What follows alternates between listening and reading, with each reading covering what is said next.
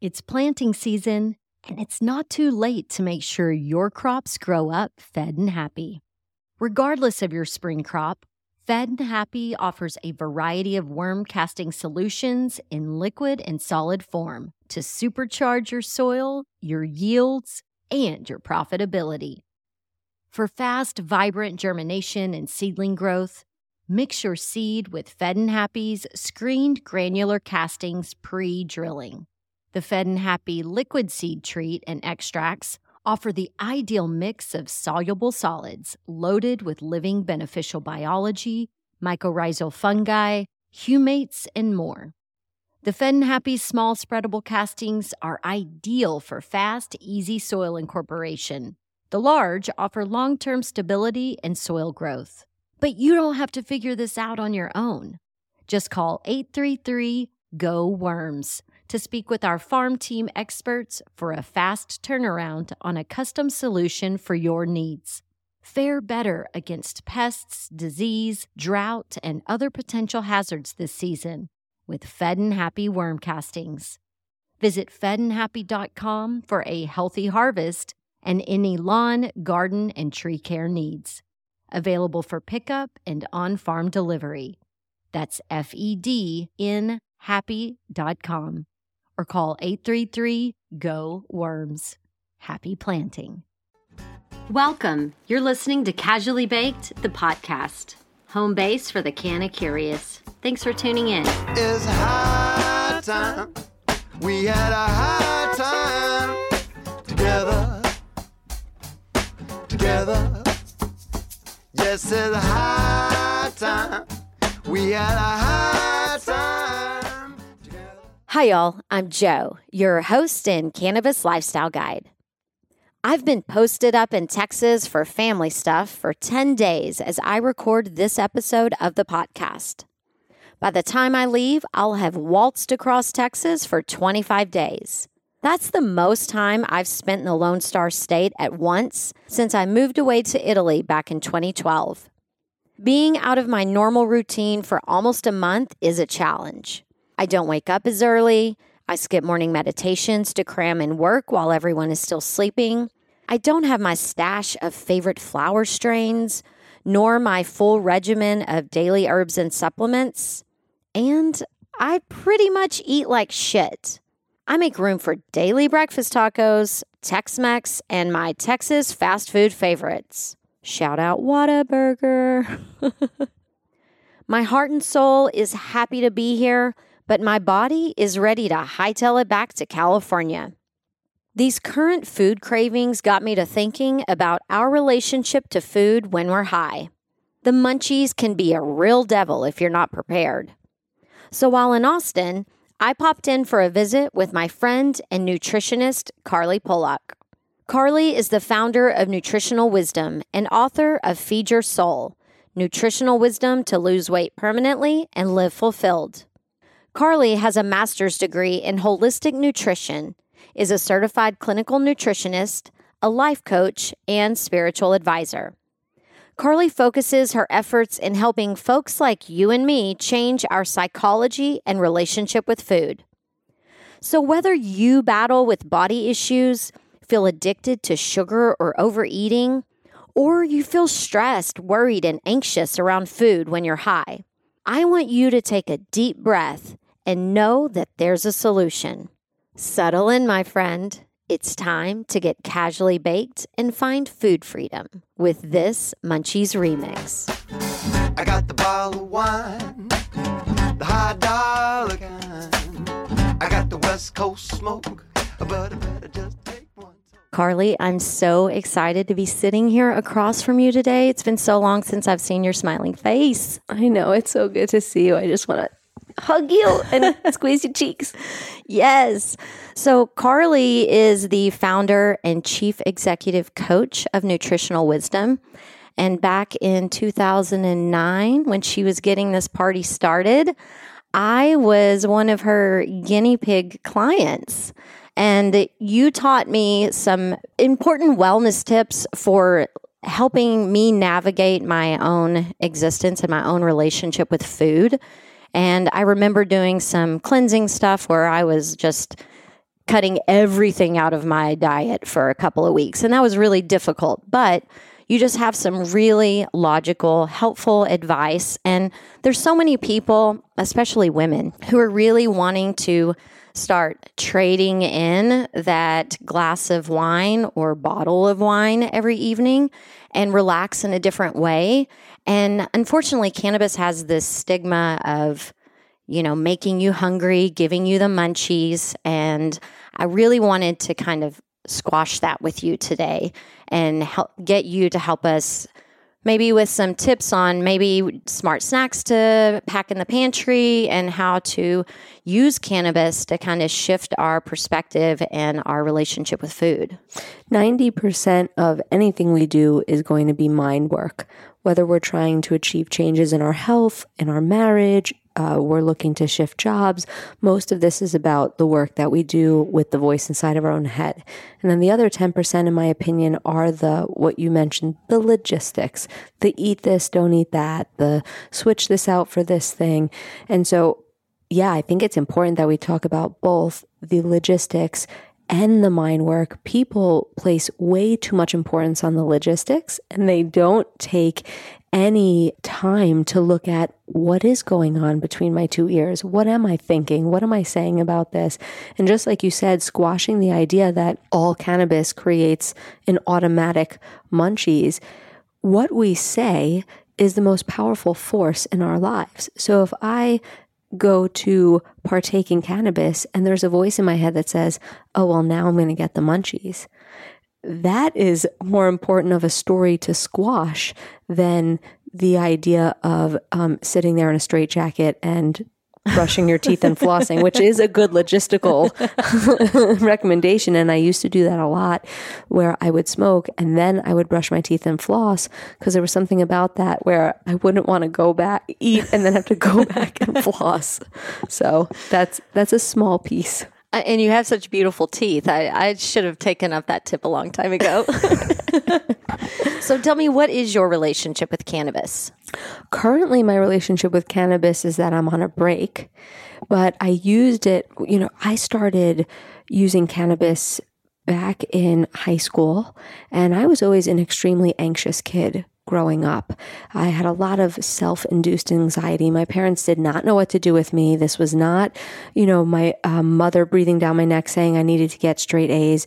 This was really, now in hindsight, I look back, a real lesson for me um, on how to live my life. I believe that everyone has a pain teacher, which is pain that comes into your life in some form, whether it's emotional or physical.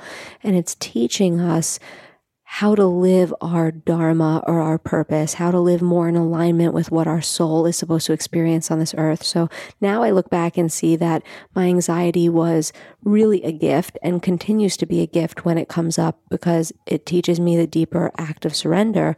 But at the time in high school, not being on a spiritual path at all, I mean, I grew up in Staten Island, which I do not openly tell people, but um, I didn't know what to do with it. And so cannabis was a way that I really helped manage the voice in my head. And in fact, within a few minutes of using cannabis or even just, you know, a puff or two at the time I was smoking, uh, I noticed that the voice in my head was able to calm down. So my relationship started there.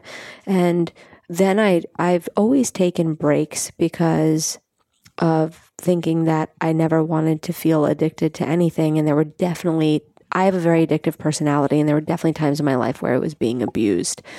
And then most recently, I've had an infant, and it was so helpful in the first trimester. And I know that that is very controversial and you know, I even asked my midwife, what do you think about this? And she's really hippy dippy and, and she, you know, no one really knows what to say because it's not like studies have been done. Right. But, um, I used edibles during the first trimester and it was a lifesaver because I was so nauseous and I was so, so sick. Mm-hmm. And, um, now I'm back in a break unfortunately. but no, I've always appreciated because you have always ebbed and flowed through your use. And I do remember we shared a workout partner And she would get really frustrated if you showed up to a workout high. And I love working out high. It was the best. It was, I could channel my inner Arnold Schwarzenegger. Like, I would get high and go and have the best workout. I remember, I'll never forget, it was over a decade ago. I got high and went to a yoga class and decided my intention when I came in was I'm not going to open my eyes the entire class. And for an hour and 15 minutes, I did not open my eyes and I totally went within and it was it was an experience that I'll never forget, which I wouldn't have had the access to if I didn't smoke before I went. So it was pretty cool. Yeah. And cannabis is that beautiful conduit to opening our mind. And I feel like a lot of people that have issues with food, they have conflicting relationships with food. I feel like when those people get high, it makes them vulnerable to that.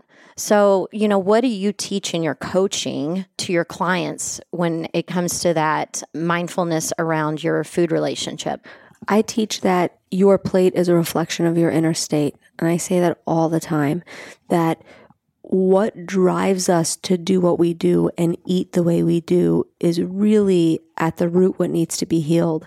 So I won't say that it's completely not about the food because there is a piece of this, which is being educated and knowing about the food, but so much more of it is our emotional state walking through life. And that's why at Nutritional Wisdom, it's not just the functional medicine piece of what we do and the nutrition piece. We're also life coaches, we're also self development coaches because I believe that your relationship with food is an amazing opportunity for you to have a deeper spiritual understanding of where you are in your path right now. So I look at my relationship with food wherever it is currently as my spiritual teacher. And so if it's if I'm eating crappy food, that's telling me that I need to go within. I need to take a look at what's going on in my thought process. I need to look at my self care. If my relationship with food feels really strong, I can guarantee you that I'm doing the things that I need to do from a spiritual perspective to feel grounded and at peace. And then my physical body is just a reflection of how much I'm loving and caring about myself at the time. So, you know, as women and men as well, but especially women, we yo yo five pounds, 10 pounds, 20 pounds, and we want to make it so much about the weight and that we're lazy or we have no willpower or it's because we're binge eaters or the food tastes so good. Or maybe some of us are making it about the cannabis habit and it's because I can't quit smoking that I can't get rid of the munchies. But really, it's about where we are emotionally. And if that's one takeaway that any of the listeners have today, it's that it's really not about the food, it's about how you're feeling at the time you choose to eat what you do. And that's another thing, too. So, you know, whenever we are thinking about, okay, what's on my plate is a reflection of what's happening because I'm right now here in Texas and I've been with my family for the last week and a half and I've had more fried shit on my plate than I have probably in the last several months combined back in Oakland. And so I do feel like a lot of it is, you know, I don't meditate as much when I'm home because there's a thousand things going on and yeah, and I have I've just felt like crap the last week. Yeah, I mean, it's I, I it's call this. surreal. I just had a book that come came out in January called "Feed Your Soul: Nutritional Wisdom to Lose Weight Permanently and Live Life Fulfilled." And uh, I I coined this term "food karma" because we know that karma is like attracts like what you put out comes back. And I realized that when we feel like crap, we crave foods that make us continue to feel like crap. And when we feel good, we crave foods that make us feel good. So no one leaves a yoga class or a meditation and says, oh, I really could just love some fried chicken. We want salads, we want smoothies, we want green juices. But when we're PMSing or when we're traveling and we're not feeling as grounded, we crave these foods that actually mimic to us not feeling as grounded. And I really challenge you to look at your thoughts because I believe that thoughts ultimately create your emotional state and that that drives your behavior. So when people travel or you're around in social situations, we'll hear this a lot where it's like, well, I'm eating this food because if everyone's eating fried food and then I order the salad, they'll feel I'm judging them or they'll make fun of me.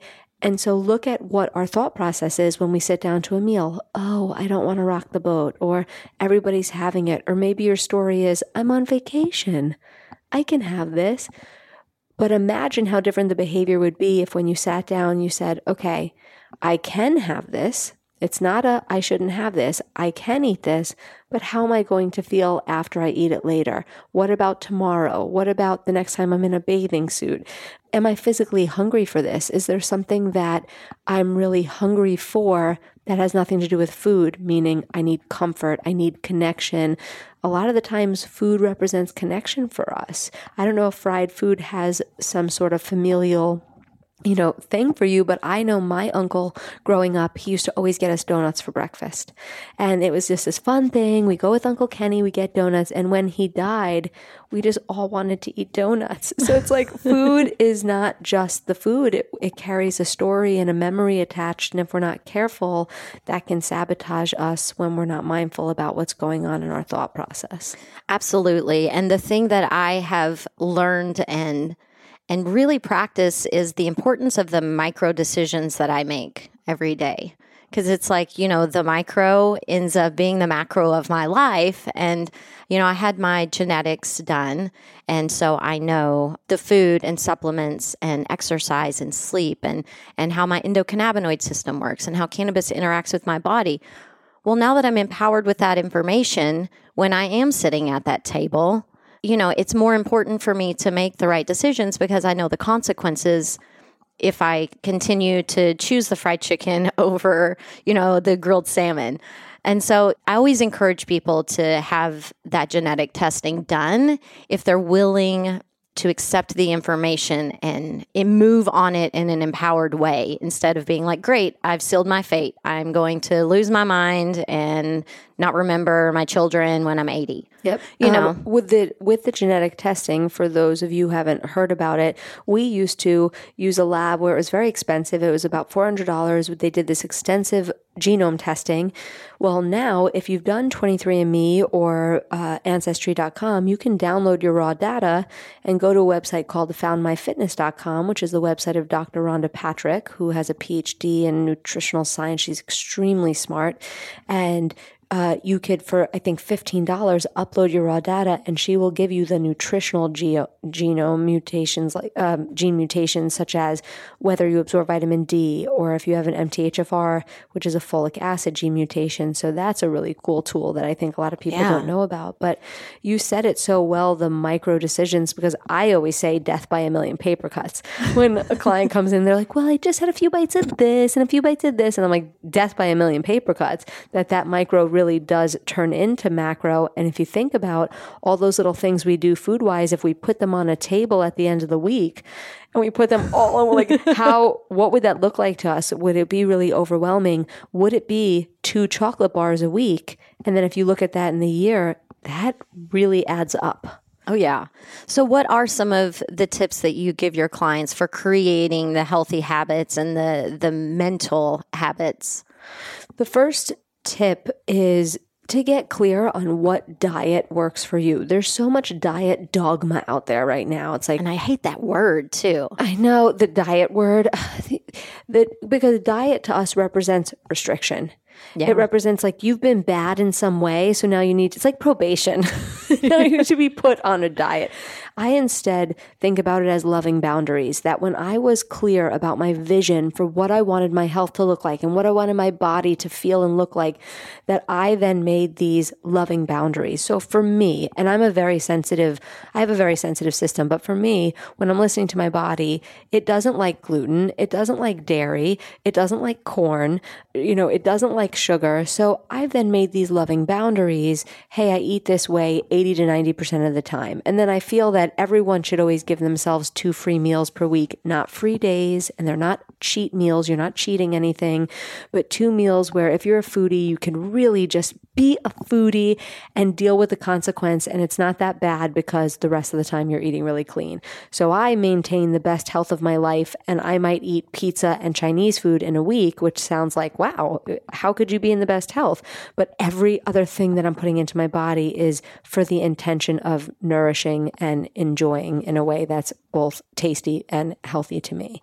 And that's one of the things that I love about what you do on social, sharing some of the meals that you've created. You share pictures of them. I think you you still put recipes on your website, don't Yep, you? yep. Yeah, those sorts of things are helpful for people who don't necessarily know what that healthy meal might look like, but it gives them an opportunity to dive into somebody else's kitchen creativity and pull it into their own house and figure out if it works sure. for them. Exactly, to see if it works for them. Because with the diet dogma, I mean, you have like paleo, keto, vegan, vegan no oil. We just have all of it, and and you're always going to find a study that's going to support whatever it is Yeah. that you're looking to Yes, prove. you can always find what you're looking oh, for. Oh yeah, seek and ye shall find, even if it's not really good for you.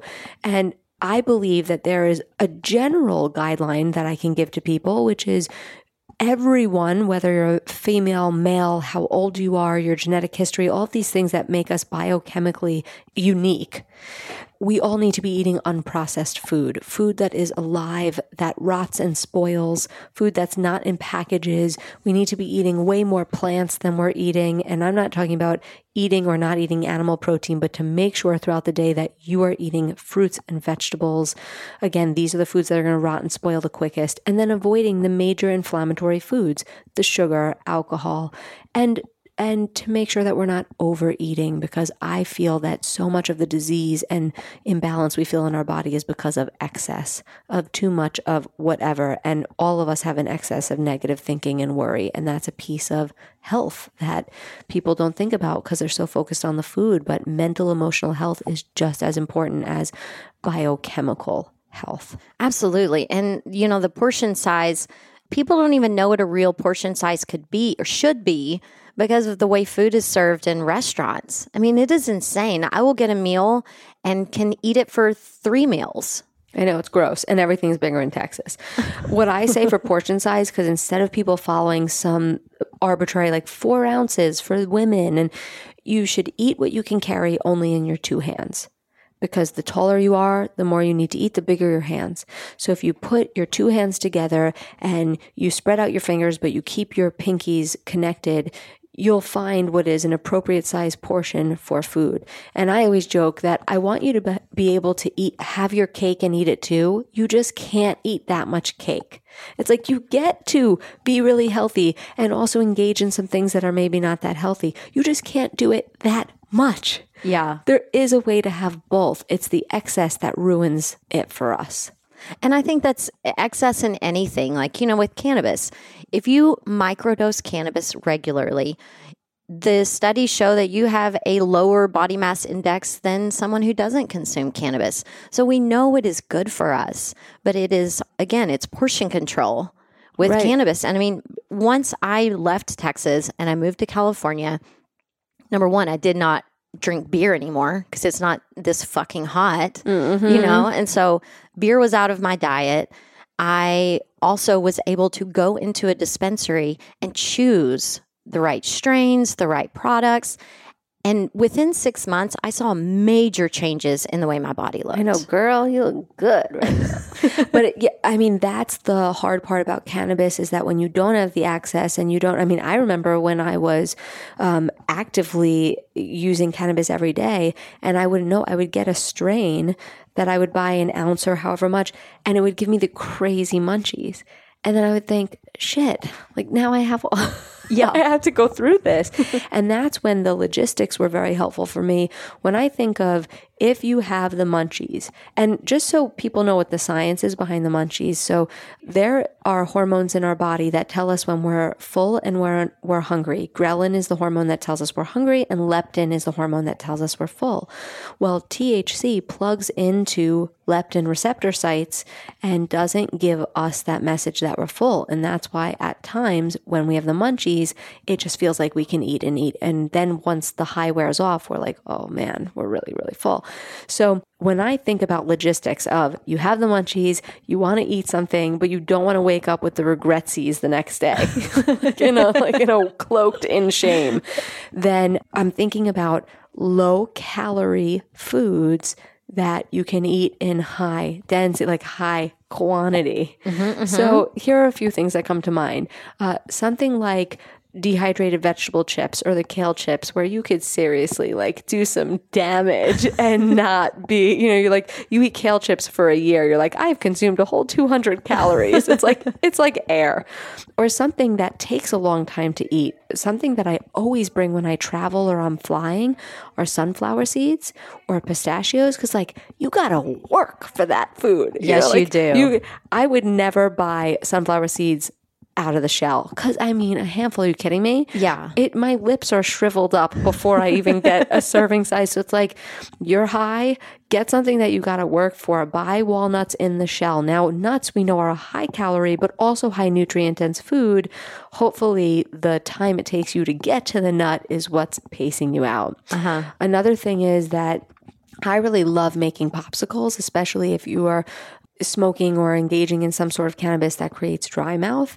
Uh, so I will make kid size popsicles. So you buy the popsicle makers that are for children, and I'll do things like buy an unsweetened almond milk and add cacao powder, which is an excellent source of magnesium, especially for women. It helps with hormone balance. And then I'll add some stevia or some local honey, some manuka honey if it's during flu season, because that has antibacterial properties. And I'll make basically a fudgesicle. Or I love lemonade, so I'll do like lemon water, stevia, and then some mint and make popsicles. And you could just there you could eat like five popsicles. Yeah, these are great tips. Now, I remember um, one of my personal trainers had said if you need a snack and you want something sweet, strawberries are the best fruit for that. Is this true or false? Low sugar or low fructose fruits are going to be your berries for the most part. Blueberries are part of that as well. I, though, can't stand it when we're on any sort of diet where they say a certain fruit is bad because it's high sugar, like, oh, avoid the watermelon or the bananas or the tropical fruits like mango. They are higher sugar, but this is Mother Nature's candy. I like to think of if you can grow it from the ground or you're eating the animal that was eating the food from the ground, that I don't want anything from Mother Nature to be off limits. And and Mother Nature, she was incredibly smart when she made these things. She put fiber in the foods that were naturally high sugar to slow us down so that we would be full. So for example, you know, if I put three apples in front of you, after about one, maybe one and a half, you don't want anymore. But what do humans do? We remove the fiber, we turn it into juice, and eight ounces of apple juice requires eight apples to juice. Like you would never be able to eat eight apples, but you could down an eight ounce apple juice in like 10 seconds and have a blood sugar spike that'd be enough to like put a small child into a coma. so um, I love the strawberries, and that person's right. It's a low sugar fruit, but I'm all for people just unprocessed eating in general. Okay. All right. I dig it. And then is it true that celery, you burn more calories eating it than it has? So that's kind of funny, and and there's actually a huge celery juice trend right now. There is. And we could talk about that because I I do I'm behind it. I drink celery juice every morning, but there's reasons why I do it and why I recommend other people wouldn't need to. But I do not think that's true that you burn more calories. I think somebody came up with that that they were like chewing celery one day and so pissed off and being like, "Motherfucker, you probably burn more," and then like it's spread. right. They're like, these strings are growing in my mouth. I always say celery chewing it is like I call it celery gum. Like you get to the end part where you're just like you could chew it like gum. Like it's so fibrous that Yeah. you basically have to spit it out. Um, but yeah, celery juice is is now trending so hard that like the price of celery has more than doubled. And Oh, yeah. These soccer moms in Marin fighting them at Trader Joe's for the Like last the last- organic celery. And my daughter, who's 13 months, she at four months started showing signs of eczema. And so, one thing that celery juice does is it kills viruses and bacteria in the liver. And eczema is said to be a low grade Epstein Barr virus in the liver. And, you know, we could eh, digress into a whole conversation about that. But yeah, I don't know why most people, I think most people don't know why they're drinking the celery juice. They're just like, everyone's doing it. And probably someone said it's good for weight loss. And anytime you say something's good for weight loss, all the like Lululemon bar method moms are, you, you know, going to drink it. But um, yeah, it's celery juice. People think is like celery is mostly water, but it actually has a ton of nutrition. Okay. All right. Yeah, I just roll my eyes at those people, but I have this skin thing that I've been dealing with. So maybe I'll give that a shot. It's amazing for skin. We know that skin and gut are directly related, and the skin is the biggest detox organ of the body. And when the liver and kidneys are not able to do their detoxifying work, we create something called dermatoxins, and these are toxins that then are pushed out of our skin. So whether it's acne, eczema, psoriasis, hives, rashes, there's definitely a um, something of a low grade infection going on, usually in the gut, but also something that's making detoxification for that person harder. okay. Gosh, this is good stuff. So I like these questions. These re- come on, Joe. What else you got for me? Well, let's see. Okay, so our smart snacking, we're saying you're going to have items, nuts, things like that that you have to work at. Yeah. But then tr- I try not to keep any crap in my house. If I want something sweet, I will go into the bakery section of the store and find whatever it is that has the least amount of sugar, has the most seeds and things like that in it. So do you The have hippie dessert. Yes, yeah, where it's like you know dates. it's dates. and it's not that good, but you've convinced yourself that it's good. Let's be Yes, honest. exactly. I feel you. So, what are some of these ways that we can either stock our kitchen or shop differently or whatever that can set us stoners up for success? Totally. So I really love stevia as a sweetener. It's actually a plant. I've grown it in my backyard. It is not processed at all. It some people stevia is one of those things you either love or you hate. Some people say it has a very bitter taste, but xylitol is another natural sweetener but can cause digestive issues for people. I like to stay like the safest thing is stevia as a sweetener and your local honey and your maple syrup which um, has a lot of sugar but has a ton of nutrition as well. And so I keep those sweeteners around and we'll we'll make stuff with that. I actually love this brand of chocolate called Lily's and it's a stevia sweetened chocolate and it's you'll see it has almost no sugar. And so I'll use that. Even the kind bars, which I know everybody knows, there are these kind bars that have five grams of sugar or less and they're drizzled with chocolate and I put them in the freezer and I swear they taste like a frozen Snickers bar. It's the peanuts drizzled with chocolate, and there's five grams of sugar or less. Anytime I'm looking to pick up a package that has sugar in it, my rule is five grams or less, which you're going to find is extremely difficult to find a sweet treat five or less. If I'm looking for like an actual sweet treat, I don't expect it to be five or less. 10 or less, I'd be happy with. But if you're looking for certain types of yogurts and things like that, cacao um, powder or nibs is the base of what chocolate is made of once you remove the dairy and the added sugar. And it has something called PEA, phenylethylalamine, which is so good for our hormones. In fact, as women, we have this stigma like, oh, when we PMS, we want chocolate. Part of it is because when we're PMSing, our serotonin drops, and PEA is the quickest way to get one of the quickest ways to get serotonin up. And another thing is that we're deficient in magnesium, which cacao has a lot of. So I try to make all sorts of like in the winter, I'll make um, spicy hot chocolate with cacao, stevia, and a little bit of cayenne and some nut milk. In the summer, I turn it into a popsicle. And so I always have cacao powder and cacao nibs in my pantry. I have liquid stevia because it mixes well and is easy to bake with. I have maple syrup. I have dates. Sometimes just putting some almond butter and a little bit of honey in a date is just, it's enough. I do that all the time. I'll have two of those, and I don't even do Mm-hmm. the honey. It's just the date and the almond butter. yeah, And it's great. you know, and that's another thing that is so crazy to me is that a lot of times it's really hard to go to the shelf and find a nut butter that is literally 100% that. I know. Even um, Justin's, which is a brand that I love, I've noticed lately they have added palm oil to their um, nut butter. You want just nuts. And the way to get around the oil going to the top and how annoying that is, is to fresh grind it if you have the opportunity at your grocery store to do it, because then it doesn't separate. But if you're, if you don't have access and you have to buy the kind that is separated, just turn it upside down when you get it so that it can start to, as you use it, it'll start to you know, um, merge. But yeah, I mean, I grew up on Jif. I know. I was a Jif kid. Like I, I had to get off that trans fat. You know, it was like, Oh it my was god! tough. Well, and hell, where I grew up in West Texas in the '80s, I mean, everything's in a bo- everything's in a box. Yeah. Or you know, that's when microwaves and TV dinners and all. I mean, I don't even know how we survived. Do you remember Snackwells?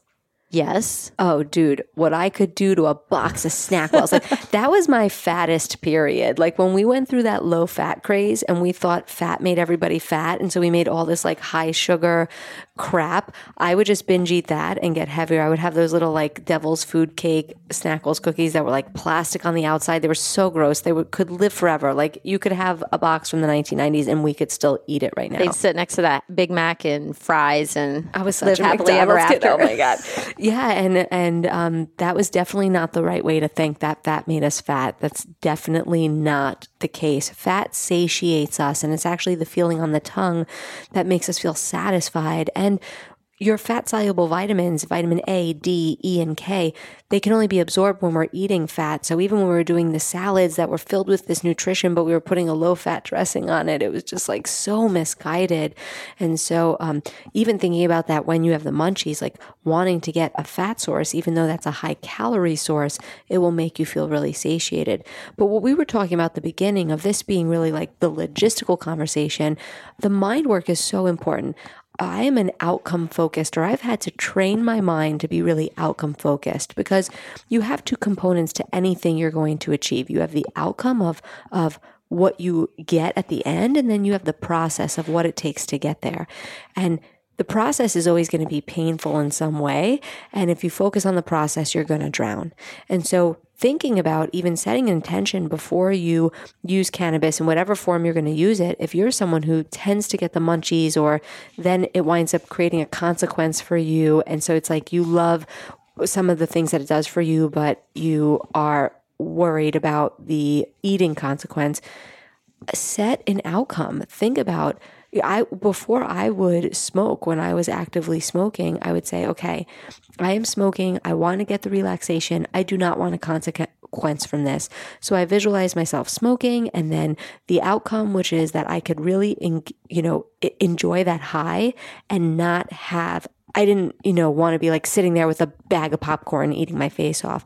So I visualize the outcome of waking up the next morning and saying, "Wow, look how empowered I am. I can use this and um and get the reward from it, but I am strong enough to say no to all of those other things that would give me a consequence." So just one little tiny piece of mind work is to really set an intention. Think about what you want to do before you go into the behavior. So if you don't want to have the munchies, think about brushing your teeth or chewing gum or sucking on a zinc lozenge and visualize yourself actually doing that. And maybe a friend who's sitting next to you being like, oh, yeah, let's order pizza. And you'd be like, no. Like actually go through those movements because in quantum physics, we've studied that visualizing us going through it is the same thing and and activates the same parts of our brain as us actually doing it. So the practice of it is really really important. Yeah. And, you know, one of the things anybody that knows me really well hears me say all the time I am a powerful creator. My thoughts become the things in my life. Yes. And I believe that so deeply. And one of the things that I find helpful is if I do have strains that really make me hungry, I make a note of it. I mark the jar. I'm like, okay, this cannabis I can consume when I'm preparing my food right before I'm going to eat dinner. That way I'm going to have an amazing dining experience. Mm-hmm. And you know, if you if you don't necessarily know that just yet, if you find yourself getting hungry, get up and do something. Get up and move. Get up and leave the house. Go to a different room. You know, change interrupt your the pattern. Yes, change interrupt your setting. Mm-hmm. the pattern. Yes, the neural pathways. Even when you're watching TV and a commercial comes on with food and you weren't even thinking about it before, and then you go, "Oh man, pizza! I really want that." Dropping down on the floor and doing 10 push ups is a pattern interrupt. It's not about the push ups. Who cares about the push ups? It's that a different part of your brain that activates muscle contraction then needs to be turned on versus the part of your brain and the dopamine center, which is the pleasure and the yearning center. Interrupting the pattern is such good advice for anything in life. You're feeling angry, you're feeling sad, you're feeling bored, you're, you know, feeling the munchies. Interrupt the pattern. Sometimes I'm sitting in front of clients and they're going off in some story and I'll just flick some water at them. and they're like, "What the fuck? Why did you do?" Oh, I just oh, keep going with your story. It's like it's so hard to go back. And anyone listening who is a, who's a mother uh, or has been a mother of a young kid, you know, you could be eating a meal, starving for the meal, and then someone like a crayon is being used on an inappropriate piece of furniture, or the phone rings, or whatever, and then I come back to my meal. I'm like, I'm not even hungry anymore because I interrupted the pattern, and I gave leptin the 15 minutes it needs to travel from my stomach to my brain to say you are in fact full. Mm-hmm. And if you are stuck, and this is kind of worst case scenario, you have the munchies, you're eating a bag of chips, like you've gone there, slow it down. That's the one piece of like eat slowly. It's not going extinct. It's not going anywhere. And instead of having the guilt and shame of like, I shouldn't be eating this, then I'm going to go on some binge diet and not eat it, that creates food scarcity that wants, makes us want to eat even more because we feel it's going away. Something I said before that I always say to myself, I'm like, Carly, you can have this. Because I mean, so many years of my life, it was like, you can't have this. You shouldn't have this. And now it's like, I can have whatever I want. It's I choose not to. So it's not about some pressure of if I eat this, I'll get fat and what that will do for my self confidence. It's like I'm choosing not to do this because I am the creator of my reality and I am ultimately responsible for my body and my health. And I want to be able to, when I'm in great health, say, I did this. Like I look in the mirror now and I'm like, I did this. Blood, sweat, and tears, hard choices, discipline. Like I created this body. I'm not naturally thin. Like for me to um, be in shape on the outside means, uh, like I said before, I'm doing all the right things on the inside. And so I want us to be able to take ownership of this. And there's an empowered feeling of like, you're choosing not to do this. And you know, with you talking about the going slow, that was one of the things that you taught me a long time ago that stuck with me is putting my fork down in between every bite of food that I take. Yeah. So whenever I take that and I translate that into snacking, if anybody comes to my house and they go into the pantry and they get out, you know, whatever kind of chips or something is up there, you'll find that there's just like a fourth of the packet that's cut. So my hand will not go into the pack. Like I cannot just dig my hand down and grab a whole handful of something. I have to pour out one or two of the chips or the peanut butter pretzels or whatever that thing is. And people are like, "Why do you why did you do this?" And I'm like, "To slow myself down." So smart. so smart. I will tell people to eat with chopsticks. yes. because it is a forced slowdown and uh, and not in the way that I want it to be frustrating, but it's just we eat too quickly.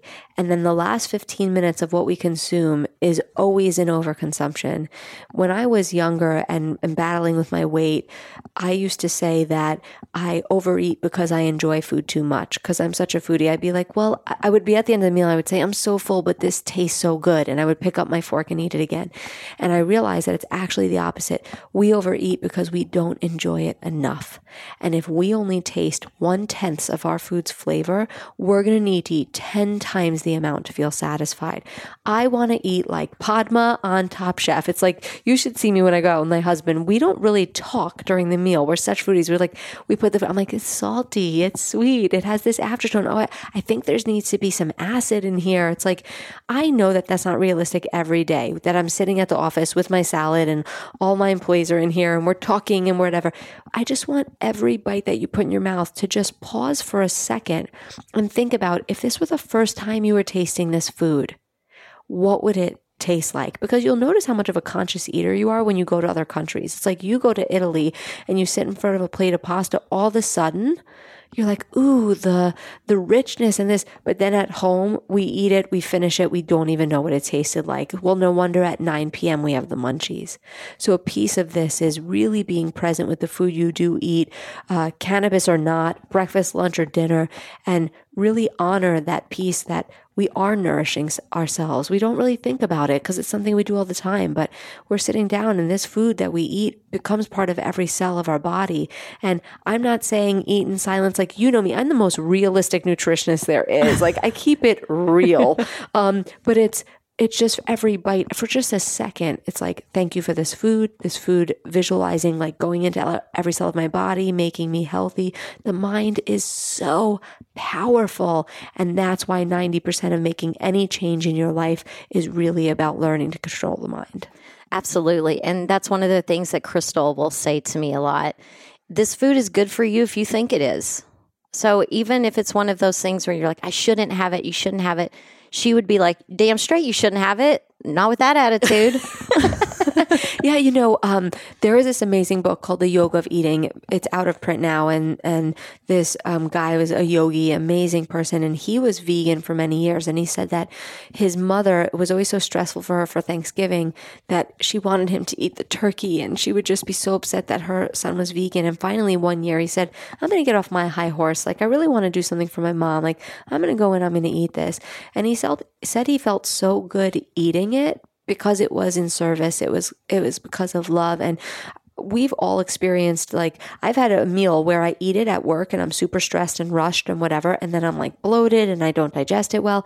And then I eat that same meal at home and I absorb it completely differently. Or going out to a meal with friends and eating gluten and dairy and after the meal I'm like waiting for it to for like the smackdown. Uh-huh. and I'm like I feel okay. This is weird. Versus eating a totally clean protein and veg meal when I'm not in a good place and burping that up all night. So, absolutely, there is a very strong piece to what we feel is good for us. Um, and that's why it's so important when you're about to smoke or however you engage in your cannabis behavior that you're not like, oh, well, this is going to give me the munchies. So I guess I'm just going to wind up eating. Like, don't give up before you start. Yeah, so I talk a lot about set and setting whenever you are consuming cannabis. But, you know, when it comes to the food piece, it's set, setting, an intention. And so just making sure that you're in a good place, you've set yourself up for success in the things that are within arm's reach for you to put in your mouth, and that Yeah. you do have this positive attitude about what the cannabis is going to do for you and and being confident in your ability to make good decisions for yourself. Yeah, you know, it's interesting when I I had taken a break um, with smoking for actually or with cannabis for quite a while, and then when I was in my first trimester, the first time I took an edible, there was a piece of me that was like, I don't know if you should be doing this. I was unsure because I was in the first trimester. No one was giving me the green light, and I had such a bad experience. I was like freak out, panic attack, had to like go in the shower. I was pacing. Jordan was in bed being like, What the fuck is wrong with you? I was like, I think you need to take me to the hospital. I'm freaking out. Like I was having one of those moments and I am cool, people. Like I was being so uncool. and I just, after it was all done, I looked and took some inventory because I'm a big fan of taking inventory. And I was just like, I went into that projecting that that was going to happen unconsciously. Like I didn't visualize that specific, but I was unsure if it was right for me. And the universe was like, okay, here you go. Here's this experience. Um, something that is while we're talking about the power of manifestation and vis- visualization, something I do every morning while I'm putting on my makeup, like this does not have to be in meditation, but something I do is I visualize myself going through the day and how I want to eat and how I want to feel and the words I want to speak and the kindness that I want to uh, practice. And I visualize, uh, you know, like most of us know what our day is going to look like. For, so I visualize myself like saying no to the cookies and saying yes to this and showing up at my mom's house to go to the pool. And I know she's going to have chips and whatever out. And I just go right past it and I grab my Topo Chico, like really, truly the details. And then I visualize myself 9 30 p.m. I'm going to be in one or two places. I'm going to be on the couch watching TV or I'm going to be reading a book or, you know, in front of my computer. And I visualize how I want to feel once the day is over. How did this day go? What am I proud of? And that just takes two minutes while you're doing other things in the morning. But again, that practice. So if you know that you're a person that at 8 p.m. you're going to consume cannabis in some way, visualize how you want to feel, what you want to eat or not eat. It sounds so simple. It's it is simple. It's not easy. And there's a difference between the two. Fucking Absolutely. Yeah, it's not easy. Nothing in worth it in life is going to be easy, but it is simple, and that's my job: is to take all of the um, confusion out of nutrition and out of what it means to really take care of yourself and create permanent change. I would consider that I am an expert in making permanent change and to take the um, complexity out of it and at least make it simple. And then we can work on the consistency to where it does become easier. Right on. So, with that said, I live in California. I have people that listen all over the world. Do you do um, sessions with people that you aren't in their physical presence? I do. I have so many clients that I've been with them for years. I've never met them before. So we have clients all over the country, even some outside of the country. So the private practice, which is called Nutritional Wisdom, there's myself and there's two other amazing coaches. So you always have the opportunity for that one on one care. And for other people who feel like they don't necessarily need that much accountability, which I would say everybody needs accountability. Uh, we also have an online course that I'm really proud of called End Emotional Eating, and it's a four week online course. It's um, less than $100, it's $97, and uh, it's amazing. And there's videos and journals and meditations. And then there's also my book, Feed Your Soul, which is $16 or you know $15 on Amazon. So I think it's really important to have a way to reach people at any price point. So whether it's less than $20 and you read the book or it's one-on-one really high level coaching that gets you where you want to be and so much more than you ever thought you would get out of it. Absolutely. Yeah, I totally believe in what you're doing and I love your style and the way you present the information and I would love to include some of your favorite recipes links to those on in the show notes and I'll include links to the book and website and all that good stuff. But which of your Instagram or social feeds do you put all the food stuff on? I would say to follow Carly Pollack is probably the one that I'm most active on. And okay. then there's the Nutritional Wisdom, which has some food stuff, but Carly Pollack is really where people could find me. And then um, on Facebook as well. Okay. Well, I'll make sure and link to all of that. Check me out on the social medias. And I will just say about the book, because for whatever reason, I'm feeling like I'm on my best behavior today.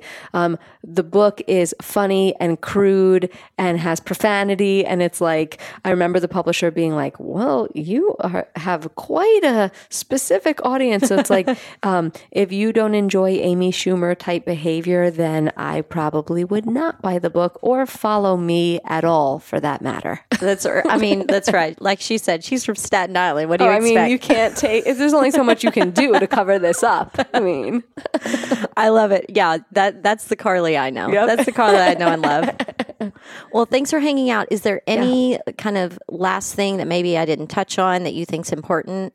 I think just the big takeaway for people to understand that no matter what it is you want to achieve in your health and your life, that the end goal of all goals is to be happy and that anything we're doing is a conduit with which we get happy. And so the real work is about getting clear on what it is you're really trying to achieve. It's not about looking some you know, a certain way in a bathing suit or having a certain amount of money in the bank. It's really about our beliefs and what we think will make us happy. And that's why the deeper work really is done in your head and not on your plate. Preach. You're absolutely right. I love it. I love you, and I'm happy to support you. I'm sure we'll f- find something else for you to. Oh uh, yeah, new top. I'm. We'll brainstorm some topics. There you go. Topics. Yeah, whenever when you're back on your cannabis game, I'm sure we'll have other things to talk about. oh, about. yeah, let's get on and then get it on. You know what I'm saying?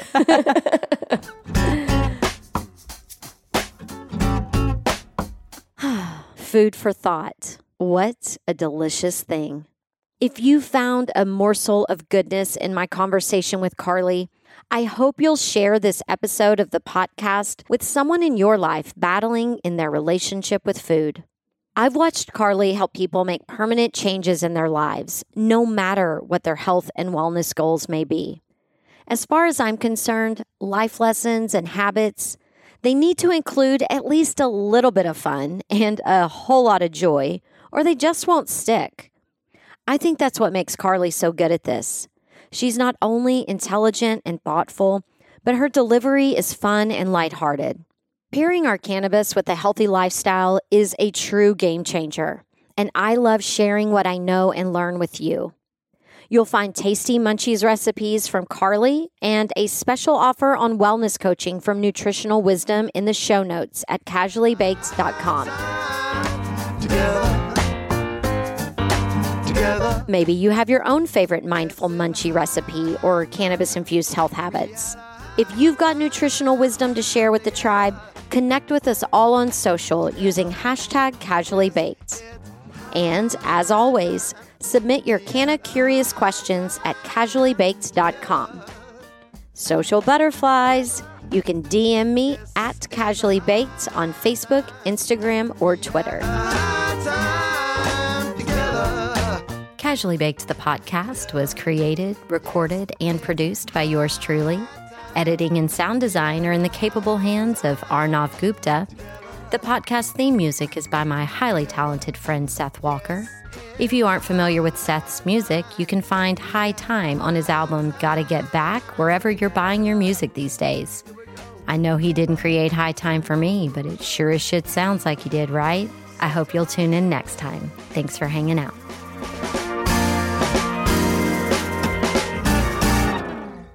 Thanks for listening to today's show. To check out more great cannabis podcasts, go to podconnects.com. Here's a preview of one of our other shows. How do cannabis CEOs balance growth and optimization strategies? What is THCO, Delta 10, and CBNA, and why should you care about these minor cannabinoids? And why isn't the endocannabinoid system covered in medical school? Most people think they're up to date in trends in the cannabis industry, but they're about six weeks behind. Learn about what is truly next in the cannabis space by joining myself, Brian Fields, and Kellen Finney every week on the Dime Podcast, and of course, on PodConnects.